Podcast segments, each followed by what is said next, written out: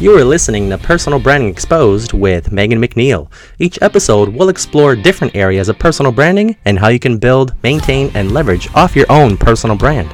Here's your host, Megan much for joining me for Personal Branding Exposed. And today I am well, today I am joined by Carmen Braidwood, who has nearly 20 years of experience on TV and radio. And she's now teaching people like us that have got our own businesses how to turn up and be confident on camera so we can be our very own little TV hosts on our business.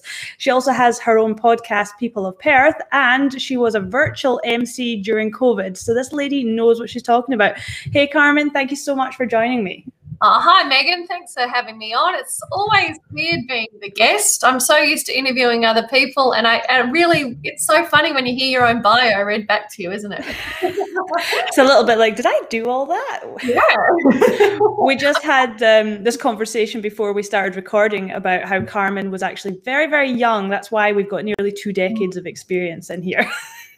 That's right. I'm not about to turn 40 at all. It's um I was actually a child the first time I got into broadcasting and walked into a radio station. Aren't I lucky to get a paid gig at, at 14?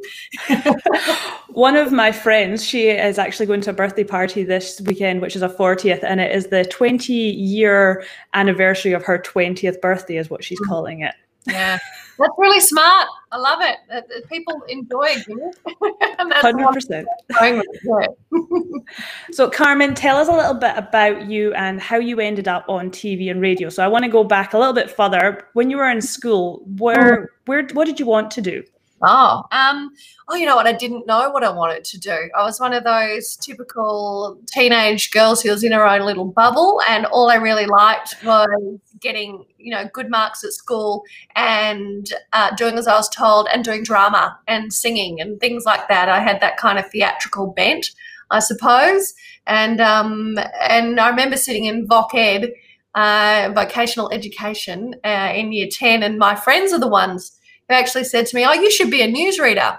And I remember going, Oh, yeah, that sounds all right. You know, they said, Yeah, you would suit that. And I was like, Okay.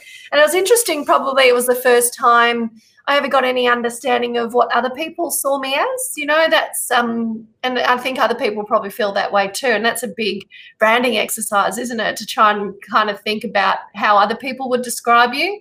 And and so yeah, I didn't really pursue news there and then it wasn't until I was probably uh, 18 or 19 years old in university at the University of Western Australia. I was studying arts. I was still doing my drama. I was doing four or five different productions at an amateur level uh, at a time, you know, in in uh, in the theatre scene, and I was doing a bit of work as a um, as a casual performer. So I'd go and present things like the Constable Care puppet show at schools and uh, those sorts of gigs. I also had a gig uh, hosting murder mystery parties, and I heard an ad on the radio for radio school, and I sort of went, "Oh, that sounds fun." And that was pretty much how I decided to everything until that day. You know, I really was like, that sounds fun. I'd like to do that with my time. So I thought, why don't I go and audition for this radio school? I got in, I needed three grand or something to pay for it. So I quit uni for six months and worked at Constable Care full time, hosting puppet shows to save the cash to pay for it myself. And unlike my uni degree, which was, you know, I, it took me 20 years to pay off. That one I paid for myself. And I've always felt really proud that I did that at sort of 19, 20 years old, earned the money, got myself into the course, and it literally changed my life. I, I didn't do, I think I've done one theatre production since then, you know, and, and I just immersed myself. I'm a bit of an all or nothing kind of a person. I've learned about myself since then. And yeah, I've, I did pretty much nothing but radio for 15 years after that with a bit of TV on the side. And yeah, it's been a really tremendously rewarding career. I've loved every second of it. Fantastic. Um, all I heard was murder mystery parties, and I thought that sounds awesome. and again, that sounds like fun. It was. It really was a fun job. A Saturday nights while I was at uni was spent driving around to par- private parties or to corporate Christmas parties. You know, this time of year, you'd turn up in a in a cowboy uniform or a, a some other costume. I had a few character names, like because my name's Carmen, it was quite easy to play with, you know. So I had Carmen, get it, as my um my cowgirl name, and uh, you'd put on a terrible you know, American accent. You know, how bad Aussies are at doing accents. Um, uh, there was a, a character that I did for a, it's like a 70s, maybe like a, a love child kind of character for a, a time travel party. And uh, her name was Carmen Sutra. So, yeah, it was classy. what an experience though. And that's what this show is all about is basically personal branding exposed is about exposing what builds your brand. And mm-hmm. that, i guess that's a, a big part of your making.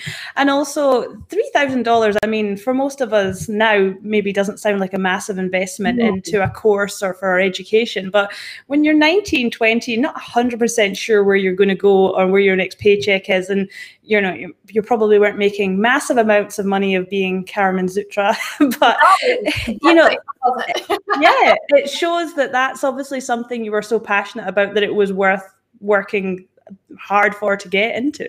Yeah, I think I actually surprised my parents at the time. You know, I, I, think they were a little dismayed that I came to them, you know, midway through my arts degree uh, that I, you know, had the government pay for using HELP. And I, of course, I had to pay it back. It's now called HELP. It's, it used to be called yeah. right? So, you know, I, I deferred payment for that. So, lucky for mum and dad, they didn't have to foot up the bill. I think they kind of knew that I might change my mind somewhere along the way. Um, and then I sort of turned around and said, oh, now I want to do radio school. And dad's, well, we're not paying for that you can figure it out. And I think he was pretty stunned when I managed to save the money actually, because I've always liked shoes and you know clothes and all those kinds of things. And I yeah really tightened the belt made sure I put money away, uh, worked really, really hard full time, and I still finished my degree too. It was really important to me after I came out of radio school, and it, it did upset a couple of potential employers. I remember getting offered jobs in regional Australia straight out of radio school, and I said, "Nah, look, I'm going to stay in Perth, finish my degree. And that turned out to be a good thing because while I was finishing my degree, I started working at 6PR as a producer. I did some casual shifts um, uh, on afternoons as a music announcer down at Coast FM in Mandurah. You know, so all stuff that was close to home. I was still able to get my radio experience up and a few runs on the board, but I was also able to finish that degree. And, you know, whilst I haven't had um, that kind of a professional career, I suppose, um, it's really nice to know I've got that degree there. And if I want to go and do a master's or some other kind of post grad, that's always going to be an option. And yeah, I'm not ruling anything out. You work a long time. You work a really long time. Oh, yeah. And I mean, if this year's taught us anything, it's how unpredictable things are and how you've got to yeah. adapt just like that. Which mm-hmm. brings me back to, and I want to come back to your TV and radio career as well. But mm-hmm. during COVID, you did adapt and you did some emceeing virtually. Can you talk us through what that was like for you? Yeah. Well, look, I've always hosted events, as I mentioned, that, that murder mystery party and even the puppeteering. You'd be out the front talking to kids and engaging a crowd. And so I've been a, an MC or an event host longer than I've been a broadcaster. So a large part of the way that I've earned my income is through hosting corporate events live in person uh, and also fabulous balls and galas and things like that.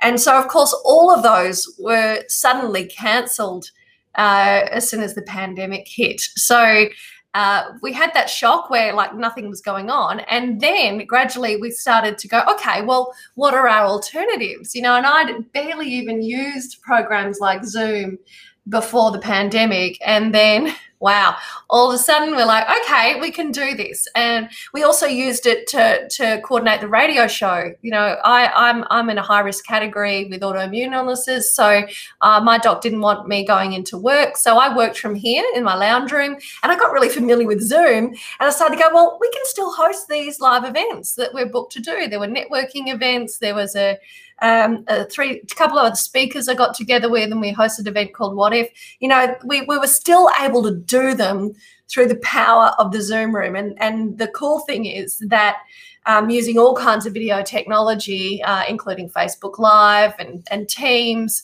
you know, we were all able to to play on and to continue networking. But then I was also able to develop a business out of it too. So it kind of it had this wonderful effect. It was really good.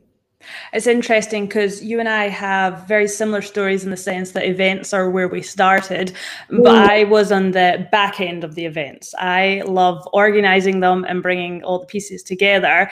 And if you had asked me to be out front emceeing or out front being the face of it, that mm. used to be a massive um, no-no for me. Yeah. And my my last event just before COVID hit was meant to be the Rural Women's Awards for the Triple R Network, which yeah. should have been at Government House, and we brought that online to be virtual with Di Darmody from the ABC. Oh, but yeah, that was um, that was an experience. So I can I mean, from the back end, making sure that the logistics worked was stressful enough. I can only imagine being at the front and being the face of that, how that must have been for you. Yeah, well, the funny thing about it, I guess, is that that lack of feedback from the audience that you really feed off of when you're a live event host. I guess I was very lucky coming from a broadcasting background that I was able to go, well, it's no different to a TV studio. It's no different to a radio studio. You're not getting any immediate feedback. And so I was able to kind of channel some of that. But it, it was still there were still moments, you know, I hosted a couple of webinars um, to teach people to feel confident on camera after I realized there was a bit of a gap there yeah. in that knowledge base for people. And um, and it, it took me a couple of tries to just get used to that lack of feedback, you know, even in a in a in a this this kind of circumstance we're chatting to each other in and and any other video call, you're still seeing somebody else and you can generally rely on that human interaction. But once you're into webinar format, so you're hosting hosting events as such. People are just sort of sitting back and you're not seeing their faces you're getting very little feedback from them and and that can really take the wind out of your sails and make you quite nervous you know quite are they really there and you're sort of trying to do a bunch of other things at the same time but gosh it, um, it teaches you to think on your feet oh yeah i hear you on the feedback part because yeah. before covid i was going out and doing linkedin training in businesses and then during covid it was all virtual and you mm. kind of because you can't get behind someone and actually look at the profile and help them but it just was a bit like are, are you taking it in are you interested because it's so mm-hmm. When you're on a webinar to switch off. You know that as a consumer yourself. So mm. trying to find ways to be engaging. Can you give some tips to some of the people listening about how you can be engaging on camera when you really don't have an audience there? Because um, i'm talking more long form. We'll talk more about the short and sweet that you need to like your content yeah. you're creating. But you know that long form where you're teaching and you're actually in a room per se with people what's some tips for keeping yourself motivated. Oh so in, in a camera setting though where you're actually engaging with the camera? Yeah. For for the, that kind of teaching? Oh it's yourself and the other people isn't it? You know um, i think the time you know the amount of time you spend in any kind of online learning situation is really worth taking into account we've only got a 45 minute attention span i would say most of us at best. And that's that's limited even further when the dog might be in the room and your partner might be wandering past or the kids you know are asking for lunch. You know there's just so many other distractions when you're working from home. So i think keeping that in mind is really important. Keep things short and sharp to the point. But then um, energy the same as we have to do as broadcasters you know uh, it's it's got to be 10 to 50 percent more than usual. And then the lens of the camera, that eye contact is just imperative. It's totally unnatural. And look, you know, I'd love to just stare at myself as a vain woman or stare into your eyes as a person who wants to try and connect with you. But realistically, if I want to connect with the viewer, looking into the camera is so much more impactful. Feels a bit unnatural at your end. But if you get you know, kind of into a phase of practicing it more and more often, you're going to get more comfortable and, you know, you can kind of you can find tricks. My, my number one trick is pretending that that lens is the eyes of someone that you really like and that will just help relax you you know think about your mom think about your partner think about your best friend. It'll just change the way you engage with that lens. And suddenly when you're more human the people on the other end really relate to that. You know perfection is a problem. Let's just lose that you know. I'm, I'm a big fan of that lose your connection to perfection saying because real people are not perfect. And if you're in a room physically with somebody running a workshop, you'd be really friendly and engaging, and there'd be trip ups and mistakes. There's nothing wrong with that. And just because there's a camera there doesn't mean it suddenly has to be the seven o'clock news or the six o'clock news, wherever you might happen to be. You know, you don't have to have this pristine, perfect presentation. Instead, I'd I'd much prefer see you, you know, engage like a real person. Hundred percent, and I've heard you say that quite a lot on Instagram and your your um, IGTVs and your stories and stuff. And you've got a couple of good examples that I've seen that I just want to tell the listeners about. Mm. Which um, you were making a video and your children came home and with some friends, and yeah. you just kept going because um, I think you made the point that you know there's never a perfect setting. Things around you will never be perfect. And the other one you did was you were outside and you were doing everything that goes against what you basically get told, which is you know it's too windy, you're walking, you're outside, your hair's not done, whatever it is. And mm. it again is just show up. I'm I'm a big believer in done is better than perfect. So yeah, yeah and I really had to let go of some of that kind of connection to perfection that we have in the broadcasting space in order to move forward with this during the pandemic. I had, um, I've worked with a coach who's really helped me uh, just say, just get on with it. You know, I was sort of setting up all of these boundaries around myself um, probably due to a bit of imposter syndrome as well, thinking, you know, if my my media colleagues see me on camera and the, the sound's not quite right and the lighting's dodgy, it's going to be so embarrassing. But you know this content isn't for them. This content that i'm preparing now in a in a you know a virtual setting is for people who want to generate the ability to speak and be themselves on camera. You know i don't need to make this for the readers of the news each night or for the people i work with at 6pr they already know this stuff. You know this content is for people who are running businesses on their own and sitting there thinking how am i going to stand out from the pack how am I going to connect with an audience that I can't even see? You know, and tips that we use as broadcasters will actually help you. Yeah, I, I totally hear you on that because that's something that I I think that's a conversation I have nearly every week with clients is mm-hmm. stop worrying about your peers. You are not creating content for them. You're creating for content for the people you can actually help. And that's how we get we, that's how we trip ourselves up because we're so worried about what friends and family and others that are, you know, our peers and people doing what we're doing, what they're going to think. So mm-hmm. I love that point. That's brilliant. The other thing I was going to ask you about is that you know you've obviously been highly trained going through your radio school and you've been on TV etc. So you're picking up some, you know, you've got great skills for actually being on TV. How have you managed to? I, I don't want to say dumb it down because it's not dumbing it down at all, but make it uh, palatable for Joe Bloggs like myself, who is not you know used to being in front of a camera. You know my dad's video recorder when i was a kid doesn't really count i don't think in this situation. Maybe Oh, I, think it really does come down to simplifying. You know, you've really got to break it down the same way your teacher did in school when you're learning long division. You know, just really pare it back to the bare basics, and that's been a little refinement process. Um, it's been trial and error too. You know, the first person I taught to present to camera was my husband. You know, we started dating nearly ten years ago, and he asked me if I could teach him to do what I do, and I thought, well, why? You're a chiropractor. You don't need to present to camera.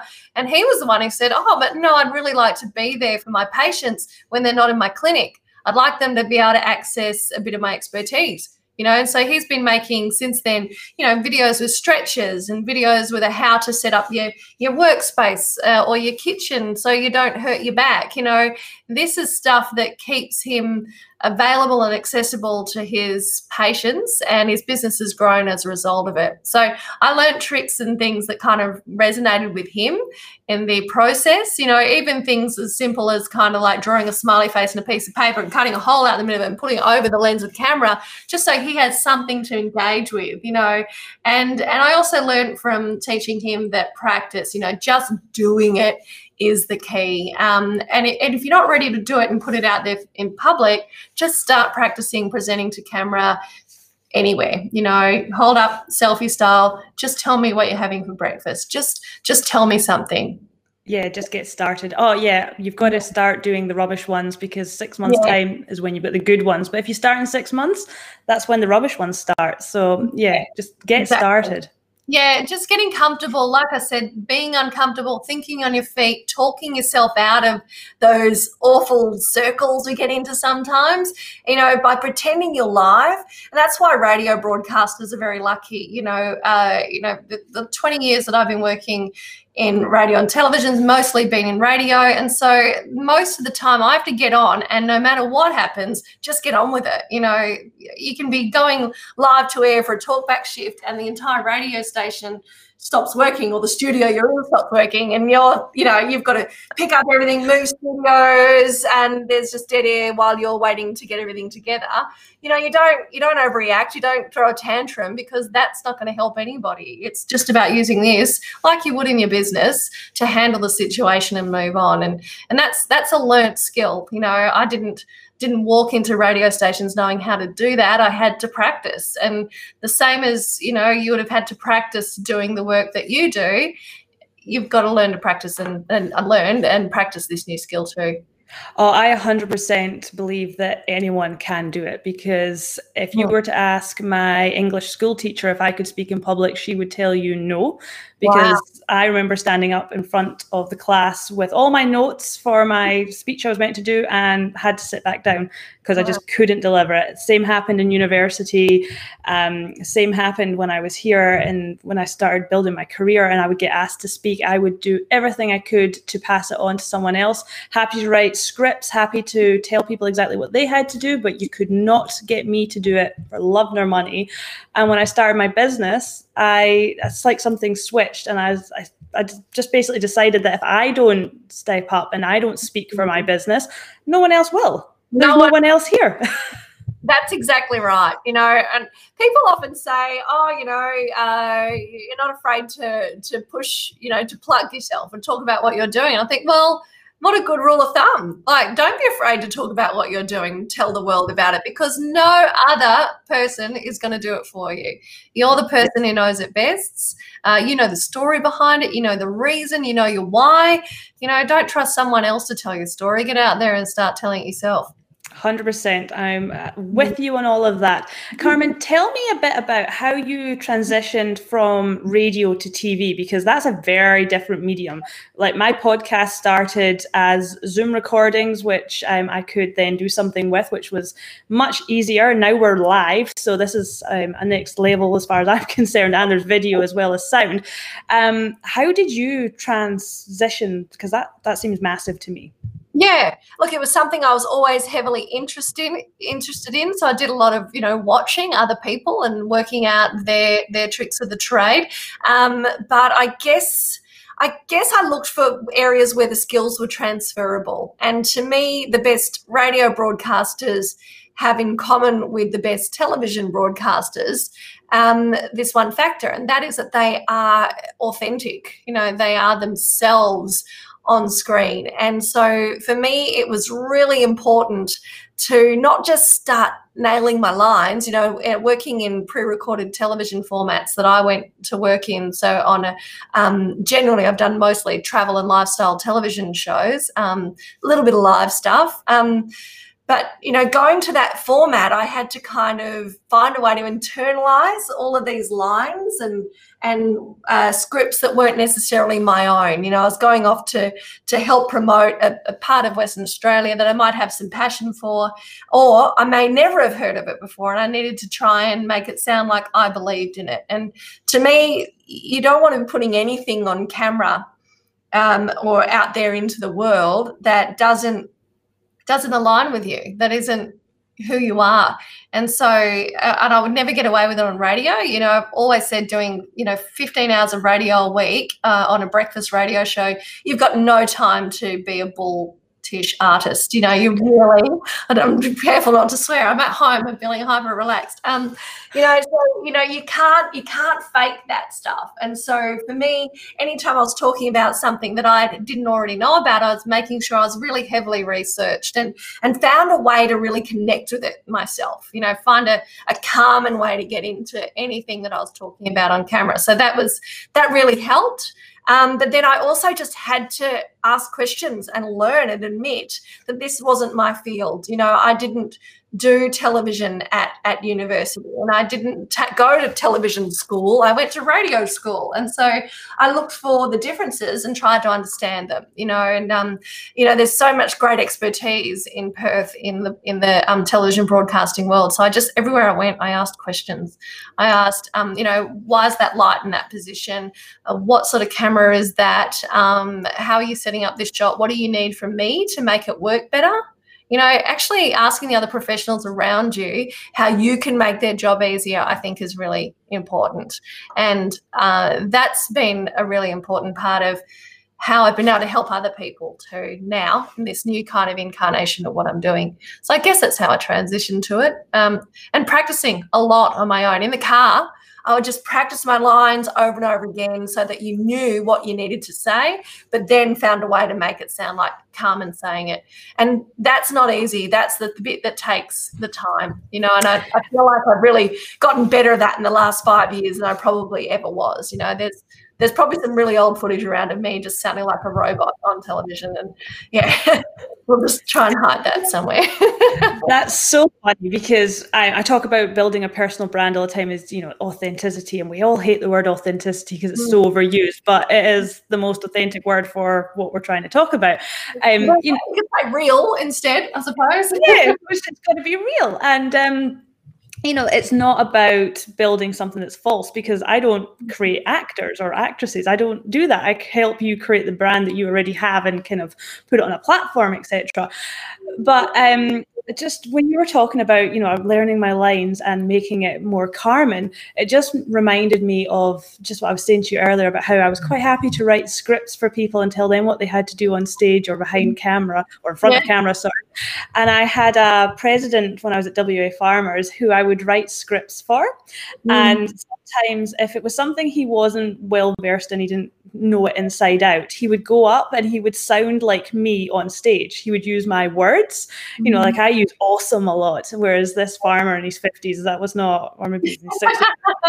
That's this, right this was not his lexicon this was not how he spoke so it just sounded odd but as yeah. soon as like he was just using my notes um as you know and he was kind of ad-libbing around it and he came to life he was an amazing speaker he was yeah. so good um but when he wasn't hadn't done the research or hadn't bothered to look at the lines before and was just reading off notes he just sounded like it was like i was standing up there but with a mustache and yeah, exactly. extra years And that's why, even though on produced television, we do use a lot of scripting because often there's all these other partners involved, and we've got to keep those people happy and keep them informed about what's going on. And, and you need a big plan because you've got all these different moving parts.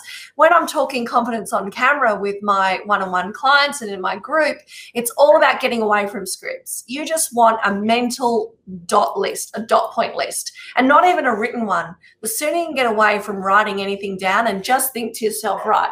What's the journey of what I'm about to say? And then piece it together with your language, the better. You know, um, auto cues and things like that, they are great and they're good if you do need to remember really specific uh, technological or you know technical detail that you need to inform people about maybe on a course but if you can don't use an auto cue you know like there are newsreaders who don't know how to use auto cue you see their eyes moving along as they're reading it, you know? So why would you expect yourself to be able to master an auto cue, you know, the day you download the program? It's hard. It's really hard to use. And it's really hard to make it seem natural. The ones who do a good job of it are people on breakfast television. You know, watch them and, and you can see that they're working from scripted elements, but they're making it themselves. And it might be that they've had an opportunity to edit and put it into their own language. Um, and if you do have to work from a script, exactly. Make sure you take a chance to revise it, make it Megan's language, make it dot points even better if you possibly can, or just memorize the journey. And the best tip for memorizing that journey of what you're going to talk about is the rule of threes. Everything's easier to remember in threes, and it's also so much easier to digest as an audience. You know, I don't want to be read a shopping list to by anybody. You could be the most qualified. You know, if Roger Federer was in the room and he read me a shopping list of 52 ways to be the best tennis player in the world, you'd still fall asleep. You know, it wouldn't be enough that he's Roger Federer. You know, you'd get bored So imagine you're the, the CEO of a company and you come in and read me 52 things. You you've lost me at number one. So I'd much rather hear three great, you know, sensational things you've been able to deliver that you can dangle in front of me that you are genuinely passionate about than be read a list of things that I could have read myself. Yep, 100%. And like you said earlier, our attention span just won't allow us to, to go past that either. No, and you know the, the, connection is the thing. You know, I just can't stress enough how powerful it is when you see a person on stage or you see them in a in a, a virtual presentation, actually caring. You know, actually engaging with what they're talking to you about. Passion for me is what sells. If somebody clearly loves what they do, you know, Roger Federer example again. Roger Federer, if you did bring him in to talk about what makes him want to play tennis every day, would be this most incredibly passionate speaker and it would work, you know, because he would just say to you something probably quite profound about how it makes him feel. And that's the more important thing than the hitting the ball at this angle and making sure that your hand doesn't twist you. You know, that's that's not for now. You know, the the opportunity on camera is to engage people, connect with them, and and that's what we do on radio shows. It's the same thing, you know. And we're not looking for um, we're, we're there to inform and entertain, and the same applies for on-camera presentations. Brilliant. I love it, Carmen. Um, I'm going to shift gears a little bit here and I want to talk about your podcast, the People of Perth podcast. How did that come about? And I'm not even going to ask you um, about it because we all know that you're a radio expert. You know how to um, put all these things together. So that's obviously been um, kind of crucial to bringing together such a sort of schmick. I would call it a schmick podcast because I do listen to it and it's very nice. But tell me more about the why. Tell me how it started mm-hmm. and where you're going with it. Well, it, it all started with, uh, well, when I finished working at 96 FM here in Perth, I, I, our show was axed. I was sacked. I had no job anymore. But I had this wonderful following on Facebook of people who'd found me through the radio show. So I thought, I'm just going to like put them in a group on Facebook. And, and because I'd worked all over Australia, I was like, well, they're the Perth people. And I'd always like that term kind of Perthlings, you know. So I kind of called the group Perthling. And I was like, hey, you guys and I just kind of started posting to these people because I was a bit kind of bored. I'd taken myself off to Melbourne just to kind of defrag for a bit after the show finished and just think about what I wanted to do. I had a few meetings and I just started posting to them various things. And I said, well, why don't you just start using this to share cool things going on where you live? Bit of a, you know, community notice board because people always, you know, through the radio show were sending me I don't know, I've got this Christmas Carol event and can you promote my dog show and all that kind of thing. And I was like, well, the stuff that didn't make it on radio, you could put it into this group. And so Perthling kind of evolved and, and grew, and I would get competitions from all my publicist mates that I've worked with in radio over the years and give away movie tickets and show tickets. And um, it grew into this really nice, engaged community of about 6,000 people over the last two years or those those two years. And about uh, November last year, I said, "Oh, let's do something with this." And I just said, "I just want to start hearing your stories. Who are the people of Perthling? Can you just fill out this web form? Tell me about your life, and we'll do some interviews and see where it goes." So I started recording interviews last year, and then the pandemic hit, and I didn't get to finish them. And of course, I had to get kind of busy with working out a new income because I wasn't hosting MC events anymore and I wasn't uh, doing live workshops anymore. The TV had stopped shooting. And I was very lucky to still have a radio job at that stage. So I sort of had to focus on that and work out something for my business. So the, the whole podcast thing ran away. But my plan had been that to use all these beautiful little interviews with ordinary people who've lived these extraordinary lives and piece them together like those awesome podcasts that we hear coming out of the United States, like Serial and S Town and all the uh, This American Life. You know, they just do a really great job of of weaving stories together. You know, and and that's what I just wanted to play with. I just wanted to experiment in a new medium uh, it wasn't happening. And so, come about, I guess it was, oh, would have been June, July this year. I was like, wow, it's going to be a year since I started this project. And that's not me. I hate having things like that hanging over me. And so I partnered up with a great producer who I met for the first time at 96 FM, actually, when he was coming onto the scene as a as a young broadcaster before he went off and worked at the BBC. He came and did work experience at 96 FM. He was back in Perth. And I was like, Kyle, you have a production company. Can we make this podcast happen? So I have to give props to Kyle Brown of uh, of Bad Bard Productions. He's done an amazing job just taking my little idea and and nine unedited interviews where I've gone, there was this moment when Chris said this thing about his partner. It was so good. And can you take this this and this? I want a theme about love and I want a theme about, you know, mental health. I want to talk about this and about life in Perth. I just want it to be, you know, people mushed together and he's birthed these incredible podcasts. Um, tomorrow night we'll have a new episode, and uh, he does just an amazing job of piecing them together. I sit in the studio, voice a few little linking lines and things, but it's really it's really about the people. They're just they're they're normal people, and they have great stories because everyone's got a good story. Oh, I loved it because um, I found it very relatable because I've I've only been in Perth for eight and a half eight and a half years now, and um, it was great for me to hear stories from people that had obviously grown up here, had been here decades, um, and hearing what Perth had been like, and hearing from people that were similar to me who were you know basically fresh off the boat and had to restart their lives over here, etc.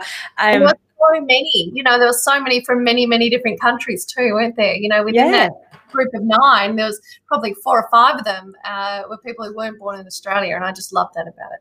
Yeah, I thought it was great. I loved it. I thought it was um, I, I, I, enjoy it. So I think it's really nice to actually hear from the people locally because we don't have, you know, we think when we want to interview people or we think of people that are over East or in America and the big names and stuff, but Perth's got some pretty awesome people right here. That's right. And you needn't even go to the big names of Perth. You know, I felt like, and, and I've got a lot of friends who do some lovely podcasts, um, and all respect to them, they do wonderful work. But I felt like every podcast I was listening to about Perth had interviews with all the same people. I was like, I can go see these people speak at the next conference I host. Like uh, that people, uh, there's just this kind of circuit of speakers that were just getting trotted out again and again and again, and they're wonderful. But I've already heard those stories. You know, what about the stories of your next door neighbour? You know, and if we just took the time to ask, where did your family come from? Or you know uh, what was it like when you went to school? Or you know is this the career you always wanted?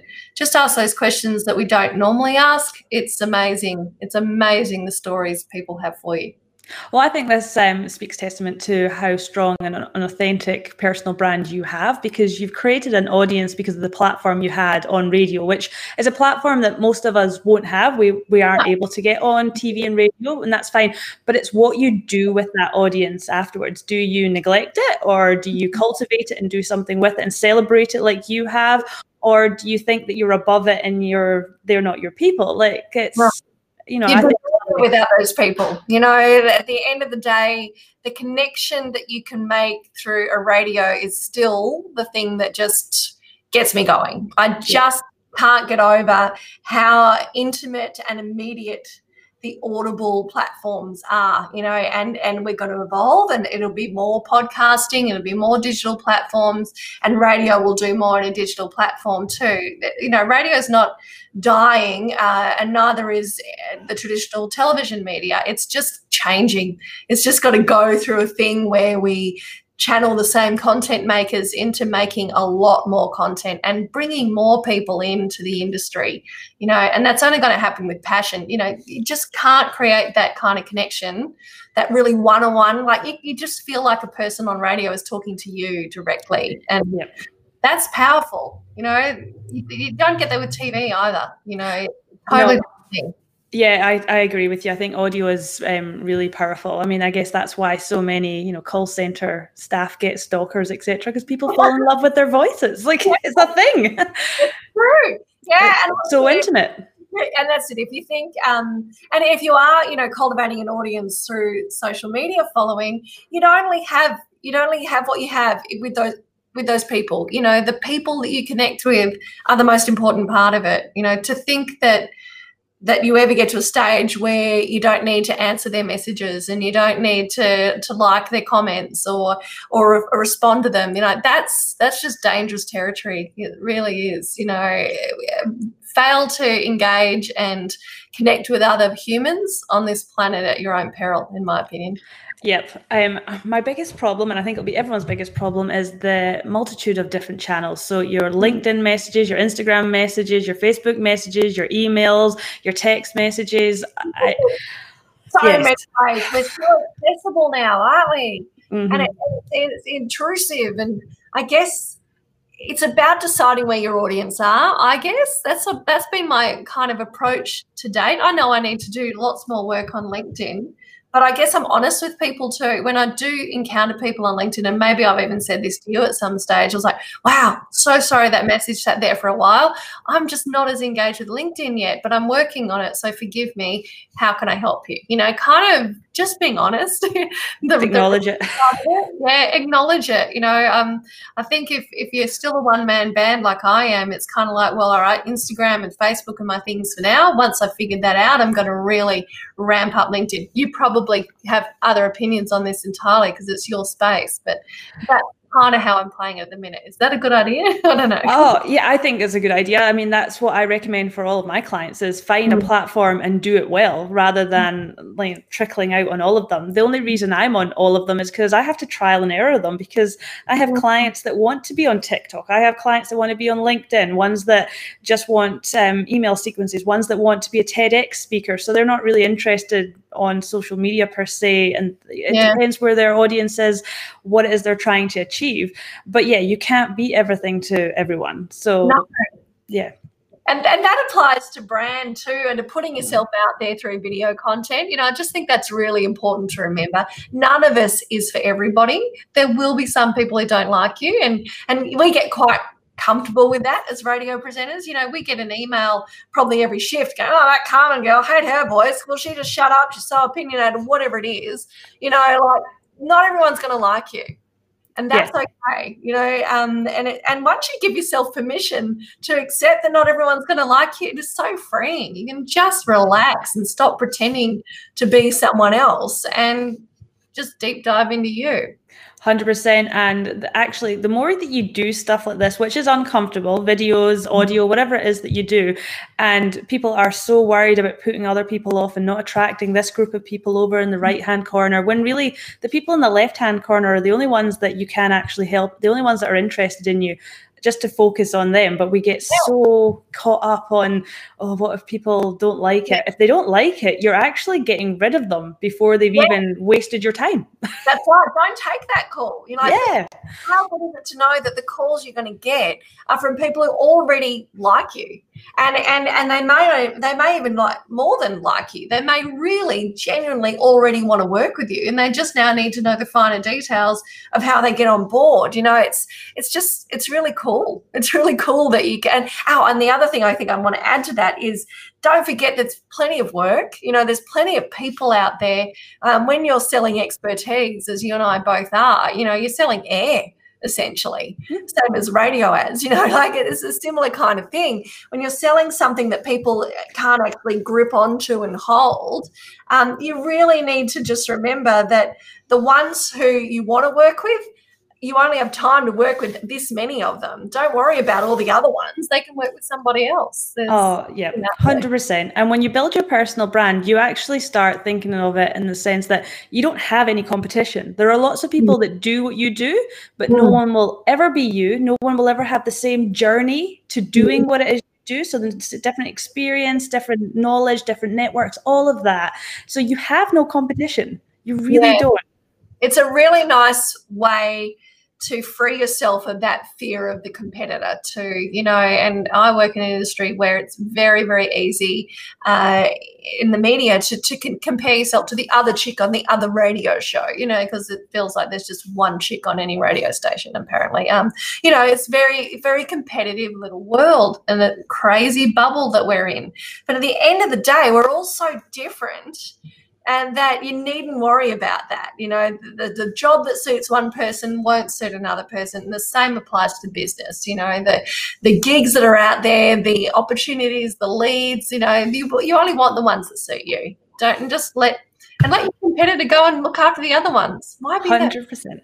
I don't just want to be that busy. Say bye bye to it. I like walking my dog. I like going to the beach occasionally, and I do like going to bed really early. So um, you're very lucky that you got me to stay up this late. I know. I'm super lucky. I've got you up this late, and I had someone up at 4 a.m. a few weeks ago. So. Really? Wow. Yeah. You're, you're making waves. That's amazing. it's, you know, it's uh, personal branding exposed. It's kind of a big deal, you know? oh, well done. Hopefully it will be one day. Um, no, so I really appreciate your time this evening and I'm going to let you get off to, by the way, and I'm going to let you go and wind down for the night. But before you go, I have put your Instagram link into the show notes or into the um, social media channels at the moment. Tell people who are listening where they can quickly find you what do they have to do to find you? Well, I guess the easiest way is to search uh, Carmen Confidence on Camera Coach and it should come up because um, I always find my name's really hard for people to spell or sort of hear. Car, man, braid, wood. It's four little words. One car, two men, braid, like hair, and wood, as in wood. Knock on it. I love that. That's hilarious. I have a web it's on there. I'm on the gram. I'm on Facebook too. You're everywhere. And do you work with people internationally as well? So if there's people on the other side of the pond, you're you're there. I'd love to, absolutely. So, the minute I have a client in New Zealand allowing me to proudly say that I'm the Southern Hemisphere's confidence on camera coach, but no. I love it. I was like, woohoo, we're international. I'm absolutely open to working with people wherever they may be all over the world if we can coordinate the timing. Yeah. Yes, and it's not too late for you. We'll sort yeah, that out. I still, I still live breakfast radio hours. I get out of bed at about quarter to five these days. My husband complains that I wake him up when I get up. I said, well, that makes up for the fact that you wake me up when you come to bed because he stays up later. So, yeah, I'm open to working first thing in the morning with somebody who might be over on the other side of the pond. Fantastic. Thank you so much for all of your tips and tricks tonight. It's really helpful. Um, hopefully, it is for other people too. Um, the podcast will be out tomorrow if anyone wants to listen again, and then we'll have a blog post that'll come out in a couple of weeks' time as well, so we can read all about it. All of Carmen's details will be in the blog post and in the show notes, and you can catch up with her on Instagram. Thanks, everyone. Thank you. Thanks so much for listening to Personal Branding Exposed. If you enjoyed this episode or any of the others, then please listen to some more, but also share it with your friends and leave a review. I'm a pretty new podcast, so that means quite a lot for me, and I really appreciate your kind words. Social media, if you have any feedback or you just want to just want to chat, really, send me a message. I'm normally found on Instagram or LinkedIn. They're where I like to hang out, but I do have Facebook if that's your thing. And also on the website, you can get my details there and you can get in touch. Thank you so much for getting this far. If you want a little bit more though, these episodes actually go out live every Tuesday at 8 pm Western Standard Time here in Western Australia at 8 pm. Which, if you're in Canada or America, that'll be first thing in the morning for you, so you can uh, listen over your morning coffee. And if you're in the UK, it'll be over your lunch break. I speak to these amazing people every single Tuesday and they just expose their personal brands to us. They tell us what makes them tick, what motivates them. We hear their stories of where they've come from and where they are now and how they got there. There's loads you can take from this, lots of uh, motivation and inspiration. Like these people are awesome and they've really niche down. They know what it is that they're doing, so there's so much to take away from them. I have got this amazing lineup of people coming up, so make sure it's in your diary, 8 pm Western Standard Time, and the podcast drops every Wednesday. Till next time.